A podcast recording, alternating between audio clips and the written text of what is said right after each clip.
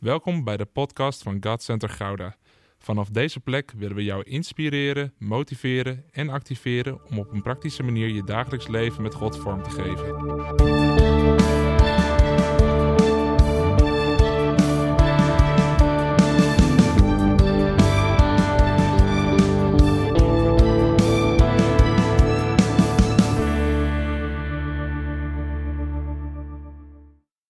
Ik wil u de hartelijke groeten doen uit God Center eh, Voorschoten. Echt de hartelijke groeten.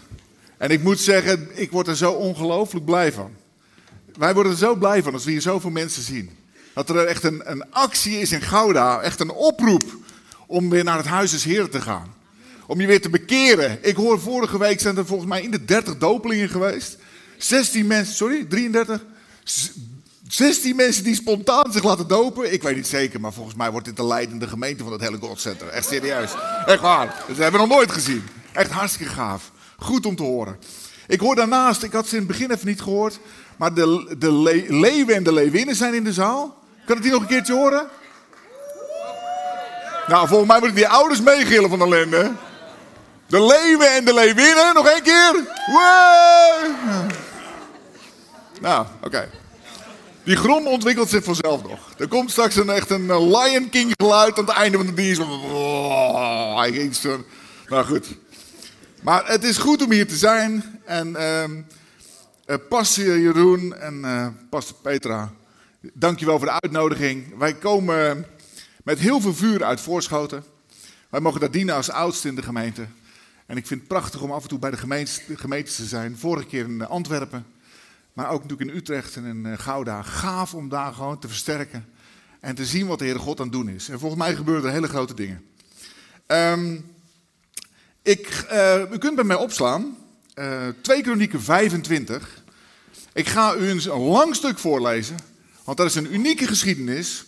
En ik ben echt helemaal weg van het Oude Testament. Wie houdt van het Oude Testament? Ja, ik kan moeilijk zeggen, want ik hou er niet van natuurlijk. Dat wordt een beetje moeilijk. Dus eigenlijk moet je altijd je hand opsteken. Um, maar ik geloof in die. Er zijn zoveel lessen te leren van wat daar allemaal goed en fout ging. En ik geloof echt in een les voor vandaag in 2 Kronieken 25. Ik zal starten met het voorlezen van het woord. En uh, we starten bij 2 Kronieken 25. En het wordt een lange staak, kan ik u vertellen. Dus uh, ik hoop dat je erop voorbereidt. Dan we beginnen bij 1. Amasja werd op zijn vijf, op 25-jarige leeftijd koning. En 29 jaar regeerde hij te Jeruzalem. Zijn moeder was Jehoadan, zoals afkomstig uit Jeruzalem. Hij deed wat goed was in de ogen van de Heer. Maar niet van ganser harte, onthoud dat. Niet van ganser harte. Toen Amasja de macht eenmaal stevig in handen had, liet hij de hovelingen van zijn vader, of die zijn vader hadden vermoord, die liet hij ter, ter dood brengen. We gaan dan door naar vijf. Amasja ontbood de mannen van Juda. Hij liet heel Juda en Benjamin per familie aantreden. Hij wilde gewoon eens weten hoeveel manschappen heb ik. In eenheden van duizend en van honderd man. Elk met een eigen aanvoerder. Na telling van alle mannen van 20 jaar en ouder bleek hij te beschikken, dat is echt onwaarschijnlijk, over de gevechtsklare legermacht van 300.000 voortreffelijke krijgers. Bewapend met lanzen, schilden, en helemaal uh, volledig bewapend. Echt waar. In Israël. Maar wat deed hij? In Israël huurde hij voor 100 talent zilver nog eens 100.000 geoefende krijgers. Wat gebeurde er? er toe, kwam, toen kwam er een godsman naar Amasja toe en zei: Mijn koning, laat het leger van Israël niet met u meetrekken. Want die gasten, daar, daar werkt de Heer God echt tegen. De Heer werkt de Israëlieten, de zonen van Ephraim, tegen. Trek zelf ten strijde en vecht zo hard als u kunt, anders zal God u het onderspit laten delven. God immers bezit de macht om te helpen, maar ook om ten val te brengen.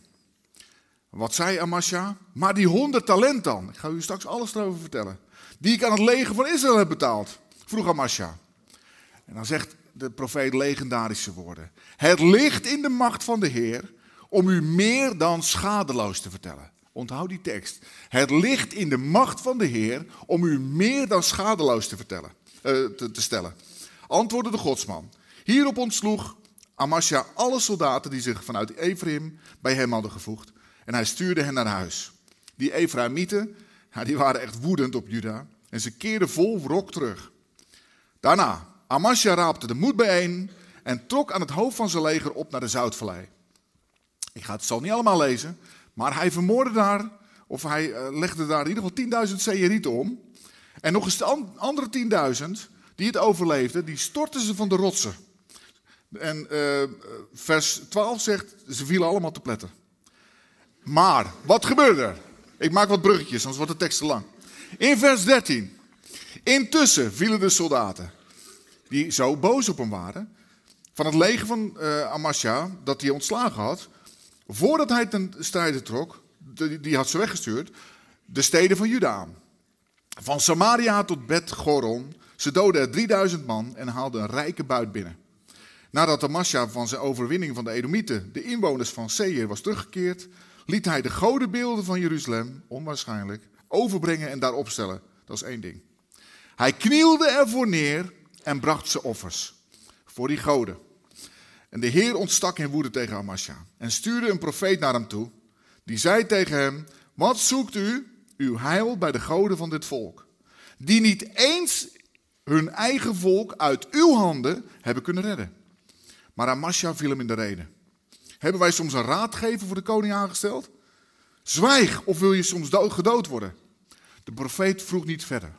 Maar hij zei: Nu u dit zegt en mijn raad in de wind slaat, weet ik dat God besloten heeft u te gronden te richten. Na overleg met zijn raadsheren, volgende stap, stuurde Amasja, de koning van Juda, gezanten naar de koning van Israël, het andere volk. Ik ga het zo allemaal uitleggen. Joas, de zoon van Joachas, de zoon van Jehu, met de boodschap: Laten we eens zien wie de sterkste is. Hij had blijkbaar heel veel behoefte aan wat gevechten. Daarna, koning Joas, een wijs antwoord van Israël, liet koning Amasja van Juda het volgende antwoord overbrengen. Eens in de Libanon verzocht de doornstruik de ceder.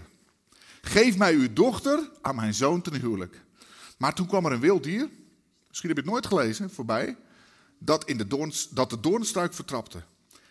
U zegt bij uzelf, zei die koning van Israël, ik heb Edom verslagen en in uw overmoed hunkert u naar nog meer roem. Maar ik zeg u, blijf waar u bent. Waarom zou u uzelf in het ongeluk storten en Juda meesleuren in uw val? Tot zover. Tot zover. Dat is een heel verhaal. Is echt een heel verhaal. Echt uh, proficiat dat jullie het allemaal volhielden. Echt heel goed. Hartstikke gaaf. Heel mooi. We lezen hier allemaal verschillende dingen. En ik, ga, ik zal wat duiding geven. Um, het leven van Amasja. Dus wie, wie kende tot voor kort Amasja? Amasja? Nou, echt, ik preek echt voor het goede publiek. Twee van de hele gemeente kennen Amasja. Ik wil vandaag met u doorlopen. Wat, wat, wie was hij? Wat deed hij? En vijf lessen uit het leven van Amasja. Gewoon vijf random lessen, volgens mij die ook heel belangrijk voor ons zijn.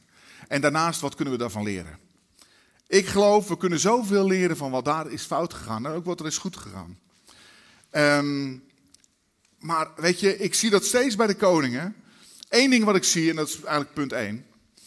Um, de historie laat zien dat Amasja's vader, Joas, was vermoord. Hij was vermoord. Hij was op zijn ziekbed ook zelfs vermoord. Hij had een slag geslagen. En Joas was op zijn ziekbed verdaagd en die was zwaar gewond geraakt. En iedereen had tegen hem, uh, was tegen hem met harnas gejaagd. En hij werd vermoord op zijn ziekbed. En um, Am, Amasja die kwam in het uh, zadel, die werd koning. En wat je dus ziet, punt nummer één, hij had een ballast vanuit het verleden. Hij had een enorme wraak- en haatgevoelens naar die gasten die zijn vader hadden vermoord. En dan moet je één ding weten. Zijn vader werd vermoord omdat er wraak werd gepleegd op zijn vader. Omdat zijn vader, daar gaan we straks iets over vertellen, de zoon van de hoge priester had vermoord. En die hoge priester was hem zijn hele leven goed gezind geweest. Maar die hoge priester had een zoon. En toen die hoge priester was overleden, gewoon op een natuurlijke dood deze keer, of met een natuurlijke dood, uh, had die zoon gezegd van luister, weet je, koning, dit gaat gewoon echt niet goed. U moet zich gewoon terug naar de Heer wenden, want u gaat de hele verkeerde kant op.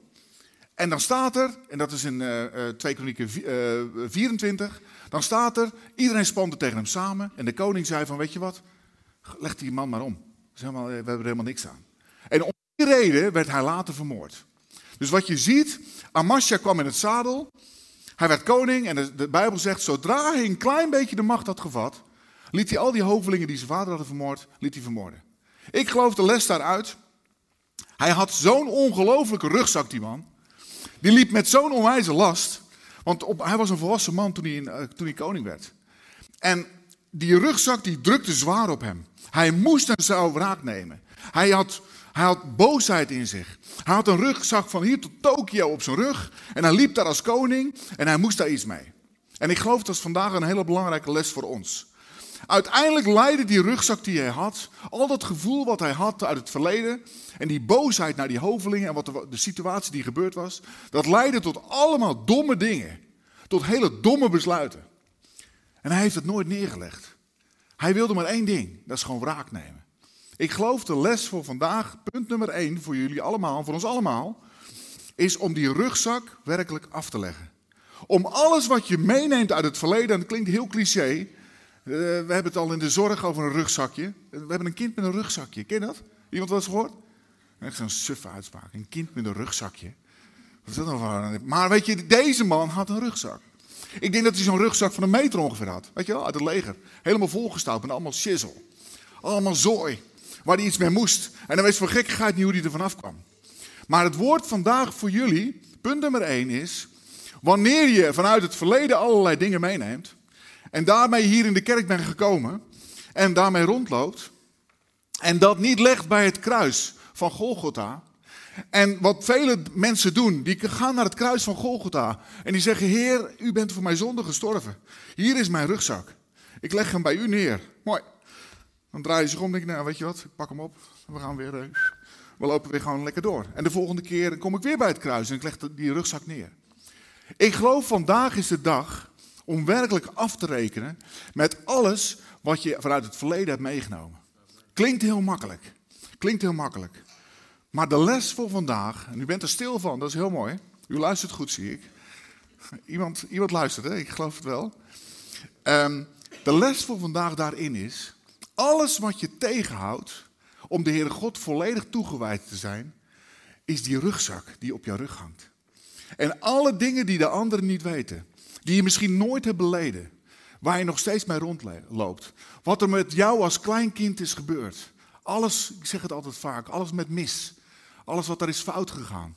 Kinderen die gepest zijn. Als klein kind. Ik zat van de week nog een programma te kijken. Zie je daar volwassen mensen zitten. Die zijn gepest als tiener. Hebben gewoon jarenlang hebben ze gewoon herstel nodig gehad. En allerlei adviezen en hulp en consultancy om maar daar bovenop te komen. Leg die rugzak werkelijk af. Stop met het meedragen. U bent geroepen, zegt de Heere God, om vrij te zijn. U bent niet geroepen om met een zware last door het leven te gaan. We zingen er vaak vanuit de gereformeerde kerk uh, over. Weet je, de last die ik moet dragen, die is zo zwaar. Oh, wat heb ik het moeilijk. Huilie, huilie. Maar weet je, u bent geroepen om werkelijk vrij te zijn. Want de Bijbel zegt, wie de Heer Jezus vrij maakt, die is waarlijk vrij. Maar hoeveel ervaren waarlijke vrijheid? Dat er geen last meer op je schouders is. Deze man liep rond en dat zie je door zijn hele leven heen, drukte die last elke keer zwaar op hem. En die, die, die last die dwong hem elke keer om de foute keuzes te maken. We gaan er straks een aantal dingen over lezen. Maar punt nummer één, ik wil hem echt bij u neerleggen.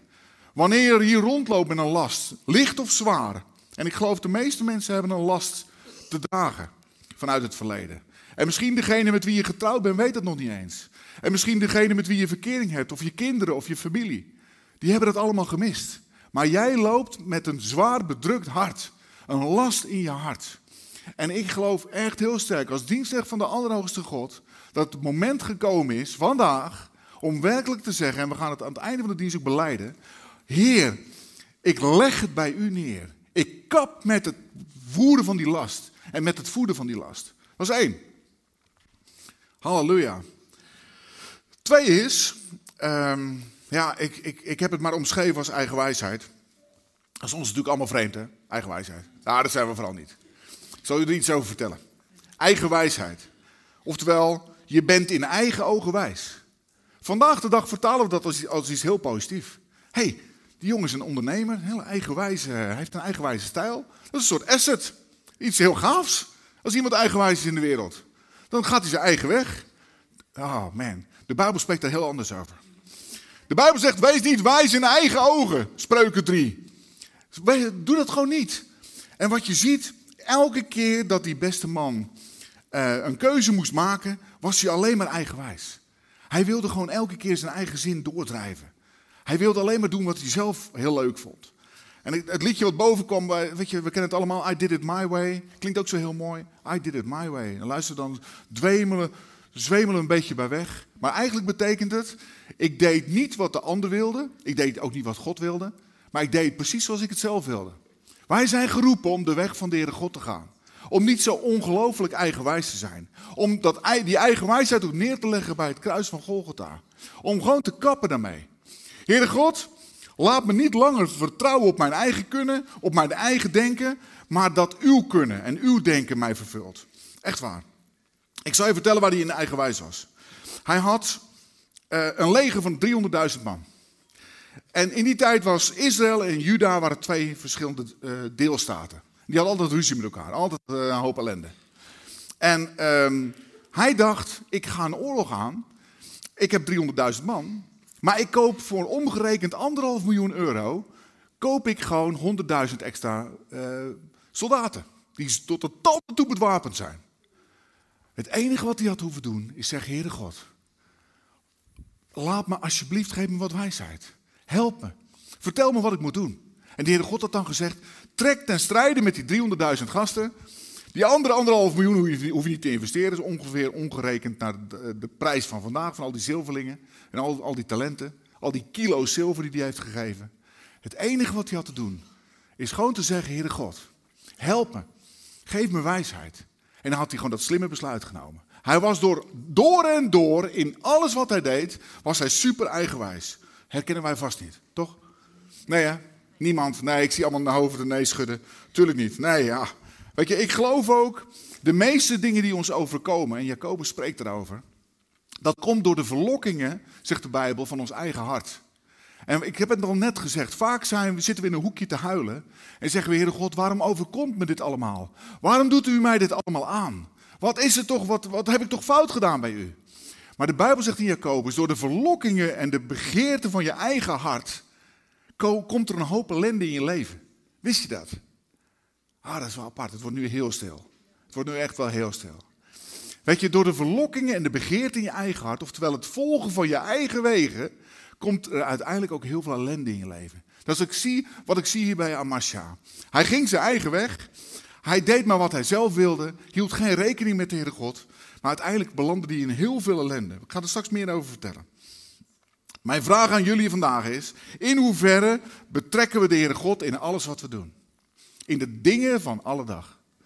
Betrekken we de Heere God werkelijk? Echt waar. Dat is mijn vraag aan jullie. Betrekken we de Heere God werkelijk in alles wat we doen, in elke stap die we nemen? Ik heb het niet over een pak suiker bij de Aldi of bij de Albert Heijn. Dat je daar staat van, oh Heere God, wat moet ik doen? Die mensen heb je ook. Ik, ja, het is een andere manier van omgaan, denk ik, in het koninkrijk. Ik heb dat niet zo. Maar de stappen die je neemt in je leven. Over banen, relaties. Heer, wat gaat u in mijn leven doen? Het plan in mijn leven. Betrekken we de Heere God bij die dingen. Echt de grote dingen. Keuzes die moeten worden gemaakt. Heel simpel. Betrek de Heere God in wat Hij voor jou heeft. En ik geloof, Hij gaat je paden recht maken.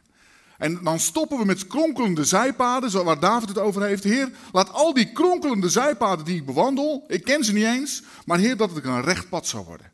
Heel simpel. Kom al bij drie. En ik heb het over een geweldige belofte. Hij had als geen ander een geweldige belofte gehoord. Hij had een belofte gehoord. Ik, heb, ja, ik had hem eigenlijk voor het eerst gelezen. Een prachtige belofte. Het gebeurt op in het vers 9. Als hij zegt van ja, weet je, wat, wat betreft dan die anderhalf miljoen euro die ik heb betaald. Aan al die legergasten. Aan al die soldaten.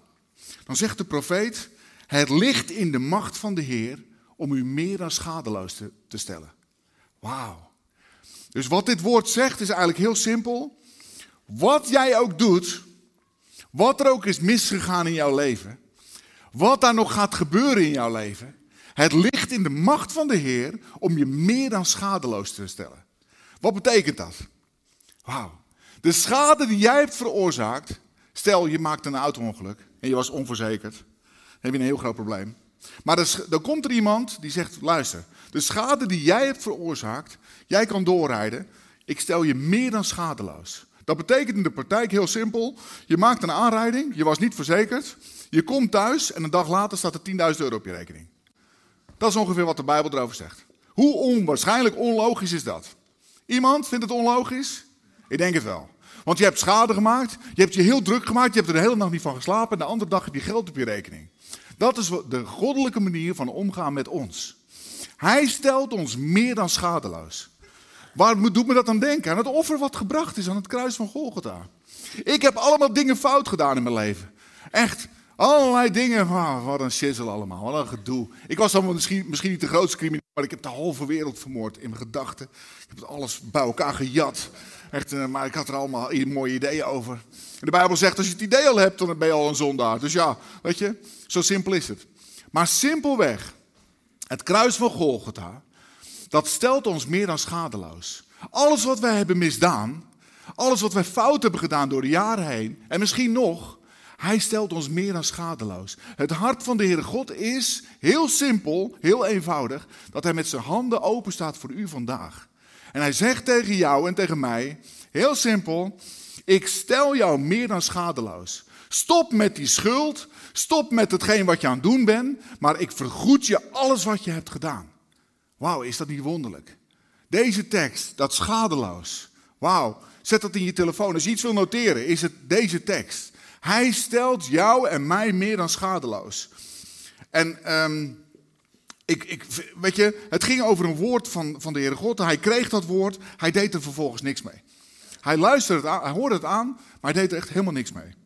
En ik vroeg me zo af, wat voor beloften hebben jullie en wij en ik gehad in ons leven? En wat doen wij daarmee? Wat voor woorden hebben wij gehad door de jaren heen? En wat is hetgeen wat wij daarmee doen? Waar heeft de Heere God gesproken? Is het iets waar je nog aan vasthoudt en waar je dagelijks voor bidt? En zegt, Heere God, uw plan voor mijn leven, het gaat tot uiting komen. Het gaat gewoon echt gebeuren. Of eh, stof je af en toe die profetie af. En zit het in een mooi blaadje, een mooi nietje eromheen en ligt het ergens op de boekenkast. En wordt het af en toe afgestoft. Ik geloof, we moeten vasthouden. Dat is het woord van vandaag voor jullie. Hou vast aan de belofte die de Heere God heeft gegeven aan jou. Deze man Amasja kreeg een machtig woord. Maar het werkte niks uit in zijn leven. En de enige reden was is omdat hij het niet accepteerde. Hij maakt het niet eigen. Maak het woord van de Heere God eigen. Heel simpel. Vierde. Hij dulde geen tegenspraak. Nou, dat is ons helemaal vreemd, toch? Wij zijn altijd open voor tegenspraak, toch? Maakt niet uit als de voorganger iets zegt waar je het misschien helemaal niet eens bent of mee eens bent. Wat zeggen wij dan? Oh, voorganger. Pastor Jeroen. Ja, ik ga er eens over nadenken rustig. Of lopen we boos de tent uit? En zijn we dan heel erg kwaad om wat er gebeurt? Ik geloof serieus, wij moeten omgaan, leren omgaan met tegenspraak. Zodra deze man iets hoorde wat hem niet beviel, dan werd er iemand vermoord, omgelegd, geliquideerd. Ja, dat is allemaal hetzelfde. Of in ieder geval weggestuurd. En soms werd er gezegd van als je dood wil, moet je doorgaan. En dan stopte die eh, profeet. Dus dat was nog een geluk. Had hij nog een keuze. Maar de rest werd omgelegd. Ik geloof ook voor ons, omgaan met tegenspraak dat is misschien een andere vorm dan dat je tot nu toe gewend bent. Hoe gaan wij om met tegenspraak van onze partner? Hallo, gemeente, Gouda. Je partner is het niet met je eens. Of je vader en moeder is het niet met je eens. Wauw, zijn we dan gelijk boos? Stom gedoe allemaal. Is altijd tegen mij. Altijd maar boos, altijd maar kwaad op mij. Ik probeer het zo goed te doen. Ik geloof, we moeten leren om tegenspraak te gaan waarderen. Tegenspraak van onze ouders. Tegenspraak van onze partner. En daar is gewoon rustig over na te denken. Nu ben ik wat ouder, dat kan je wel zien. Ik, heb wat ik ben zo grijs als een postduif. Dus ik heb er wat over nagedacht hier en daar. Maar weet je, de meeste lessen die je kan leren, is gewoon simpelweg om met tegenspraak om te gaan. En dat niet in één keer in de wind te slaan. En één keer af te doen als onzin. Waarom heb je wel eens afgevraagd? Waarom zou diegene iets tegen je zeggen? Vaak is het bij ouders zo, dat als het goed is, omdat ze van je houden, bieden ze tegenspraak. Een partner biedt je tegenspraak omdat hij je wil, zij of hij je wil beschermen tegen allerlei ellende. Ga daar niet zo boos mee om. Je voorganger wil dat je als schaapje gewoon in die kudde blijft. En gewoon het goed hebt. En hij wil je beschermen. Dus als daar tegenspraak komt, en dat is iets wat van alle dag, ga daar goed mee om. Kap met boos worden en ga er eens gewoon goed over nadenken. Dat heb ik aan de lijve ondervonden. Ik zal er niet te veel over vertellen. Maar weet je, omgaan met tegenspraak is een hele wijze, slimme les. Is dat heel makkelijk? Wie vindt het makkelijk om om te gaan met tegenspraak? Ja, of jullie hebben mij niet gehoord, of het is echt zo. Maar jullie zijn nogal stil vandaag. Maar omgaan met tegenspraak, dat voelt gewoon niet goed. Daar slaap je soms een nacht niet van. Ik baal er altijd van. Dan ben ik zo enthousiast. Dan wil ik gewoon 100 km per uur naar voren. En er is iets wat me weer tegenhoudt. Annemarie. Ik word echt helemaal, uh, wauw. En dan denk ik erover na, waarom? Eh, jij bent zo negatief, jij ziet dat nooit zitten. En in die end denk ik van, ja, ja, ja, ja, ja. Oh ja, ze heeft ook nog gelijk aan het eind. Wij hebben geleerd in ons huwelijk, die tegenspraak is er voor een reden. En niet om je, om je te pesten, maar de tegenspraak is er gewoon om je te helpen. Ik ga snel door. Um, ja, voor zover dat mogelijk is. Ja, anders wordt het veel te persoonlijk. Je weet, je weet hoe dat... Ik heb nog een ding opgesproken, eh, of opgeschreven eh, over tegenspraak.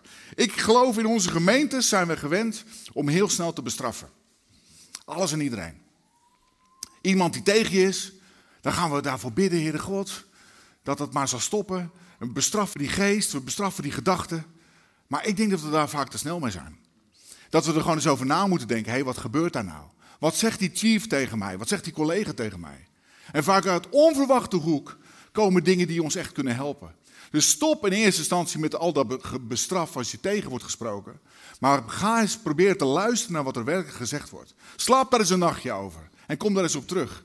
En zeg eens tegen die collega van, joh, dat zei je nou toen wel, maar hoe bedoelde je dat? In plaats van heel boos te zijn. Wij bestraffen maar te pas en te onpas. En denken dat alles maar van de duivel, komt. Nou, ik wil u vandaag vertellen, dat is gewoon niet waar.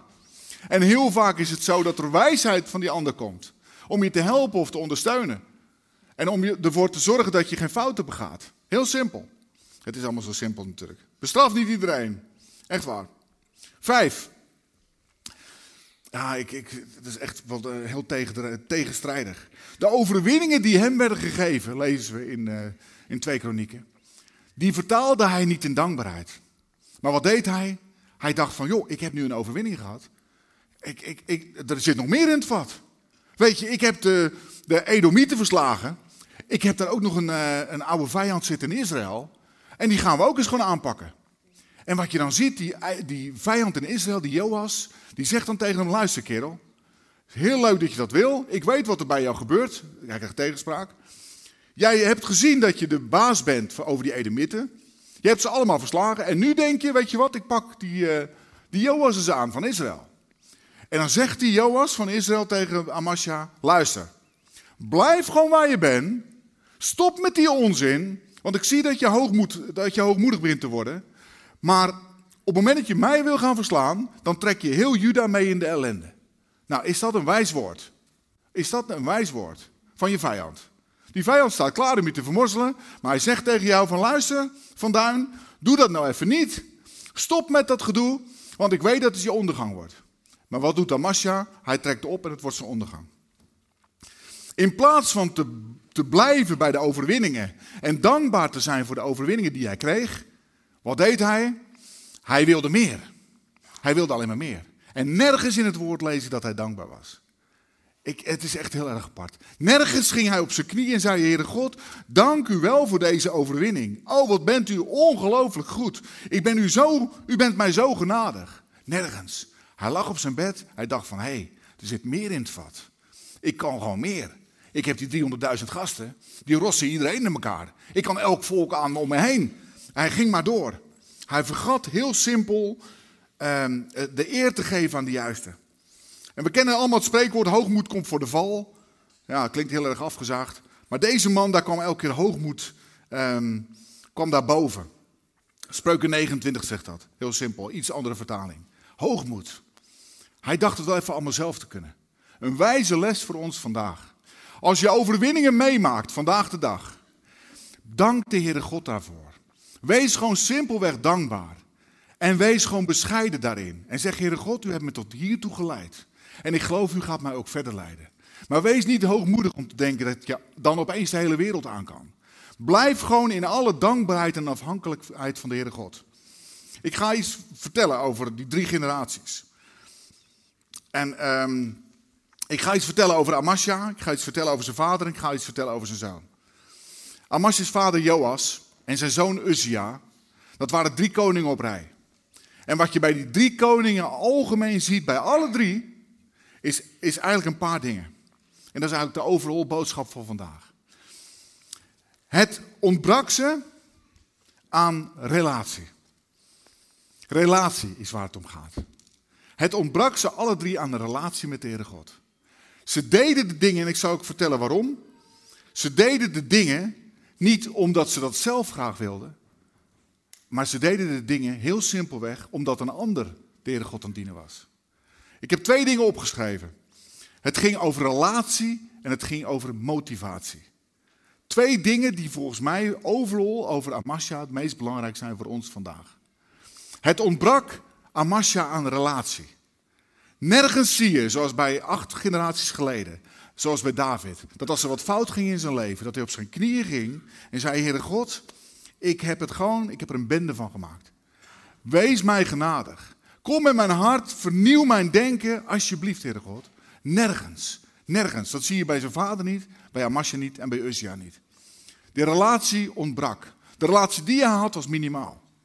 En ik geloof vandaag, op dit moment, en ik wil het worship team vragen om naar voren te komen. Op dit moment, de boodschap voor jullie allemaal daar, hier, hier voor mij. Het gaat om relatie met de Heer Jezus. Het gaat om de intimiteit, relatie met Hem. Het gaat erom dat we de relatie met Hem opbouwen en onderhouden. Wat ik hier zie is een aantal mensen die dat niet deden. Die daar helemaal niet mee bezig waren. En uiteindelijk zakten ze gewoon helemaal af. En liep het echt niet goed met ze af. Ze werden vermoord of ze werden zwaar gewond op het slagveld eh, achtergelaten. En het liep echt niet goed met ze af. Het is niet een officiële waarschuwing voor u vandaag, maar ik wil u vandaag vertellen: het gaat om relatie met de Heer Jezus. Zonder die relatie heb je hoogstens een leuk en gaaf leven. Maar met die relatie, met die intimiteit, is het zo dat Hij één op één met jou samenwerkt. En ga je in de keuzes die je maakt op een hele andere manier om. Het gaat om relatie. Het gaat simpelweg om relatie. In de geschiedenis van Amasja zie je dat niemand zich verootmoedigde. Niemand wilde erkennen dat God de Heer was. Niemand. Geen enkele. Van zijn vader niet, hij niet en zijn zoon niet. Later zien we dat ook. En ik, ik wil je vandaag uitnodigen. En we gaan straks met z'n allen staan en het ook echt beleiden. Om die relatie met de Heer Jezus echt te verdiepen. Om dat niet oppervlakkig te laten. Misschien als het een keer uitkomt. Misschien als je denkt van nou, ik heb nu wat meer tijd, het is vakantie. Weet je wat, Annemarie, we gaan de Heere God zoeken, want we hebben nu wat meer secondes. Nee, dag aan dag aan dag aan dag. Intimiteit. Intimiteit zoeken met Hem. Zonder intimiteit, zonder intimiteit, wat houdt ons christen zijn in? Je bent een kind van God. Je hebt een keuze voor Hem gemaakt. Je bent vorige week gedoopt. Ik wil je uitnodigen. Intimiteit. Intimiteit met de Heer Jezus. Hij wil alles met ons delen. Hij wil zijn leven met ons delen. Hij heeft zijn dood met ons gedeeld en zijn opstanding vorige week. En we hebben het herdacht met Pasen. Hij wil intimiteit met ons. Eén op één. Tweede, wat ik, wat ik zie, de intentie. En dat is op zich echt heel bijzonder. De motivatie. Relatie en motivatie. De motivatie waarom ze dingen deden. Ik zal u vertellen. Amasja, daar staat van geschreven. Zolang de profeet leefde, was hij de Heere God welgezind. Van zijn zoon staat geschreven, zolang er een andere profeet leefde, was hij de Heere God goedgezind. En van zijn vader staat, zolang de hoge priesters leefden, was de Heere God goedgezind. Wat je hier ziet, heel simpel. Het ging niet eh, van de, de motivatie van zichzelf, vanuit zichzelf, om de Heere God te dienen en om lief te hebben. Het enige wat zij deden, is de Heere God volgen omdat ook de anderen deden. Omdat ze wat voorbeelden hadden gezien en dachten van nou, dat is wel aardig. Ik wil je vandaag oproepen. Het gaat zo om jouw motivatie. Waarom dien jij de Heer? Waarom? Wat is het? Is het uit liefde? Of is het omdat je op het rooster staat? Sta je hier op het rooster en sta je bij de deur en sta je allemaal dingen te doen? Is, dien je de Heer omdat je vorige week gedood bent? Of dien je de Heer uit, echt uit liefde? Echt uit echt innerlijke liefde. En zegt, Heere God, ik hou van u. Om wat u voor mij heeft gedaan. Om het leven wat u voor mij hebt gelaten. Om de dood u hebt doorstaan door, voor mij. Daarom wil ik u dienen. Uit dankbaarheid voor u. Uit dankbaarheid aan u. Het gaat om de motivatie. Zonder deze twee dingen, relatie en motivatie, is het leven hier ook hier in de gemeente gewoon leeg. En komen we geen stap verder. En we kunnen uitbreiden en groter worden, prachtig, hartstikke gaaf. En we worden een sterke gemeente. Maar het gaat erom dat u de relatie en de motivatie op de juiste plek hebt. Dat u ervoor zorgt dat u dat oké hebt. Dat u werkelijk echt bij uzelf te raden gaat. Zoals David dat ook deed. Heere God, elke dwaalweg die er in mij is. Alles wat niet van u is. Heer, dat u het gewoon weghaalt uit mijn hart. Dat u het wegbrandt uit mijn ziel. Heere God, ik wil de juiste motivatie hebben. En het kennen van u is mij het hoogste goed.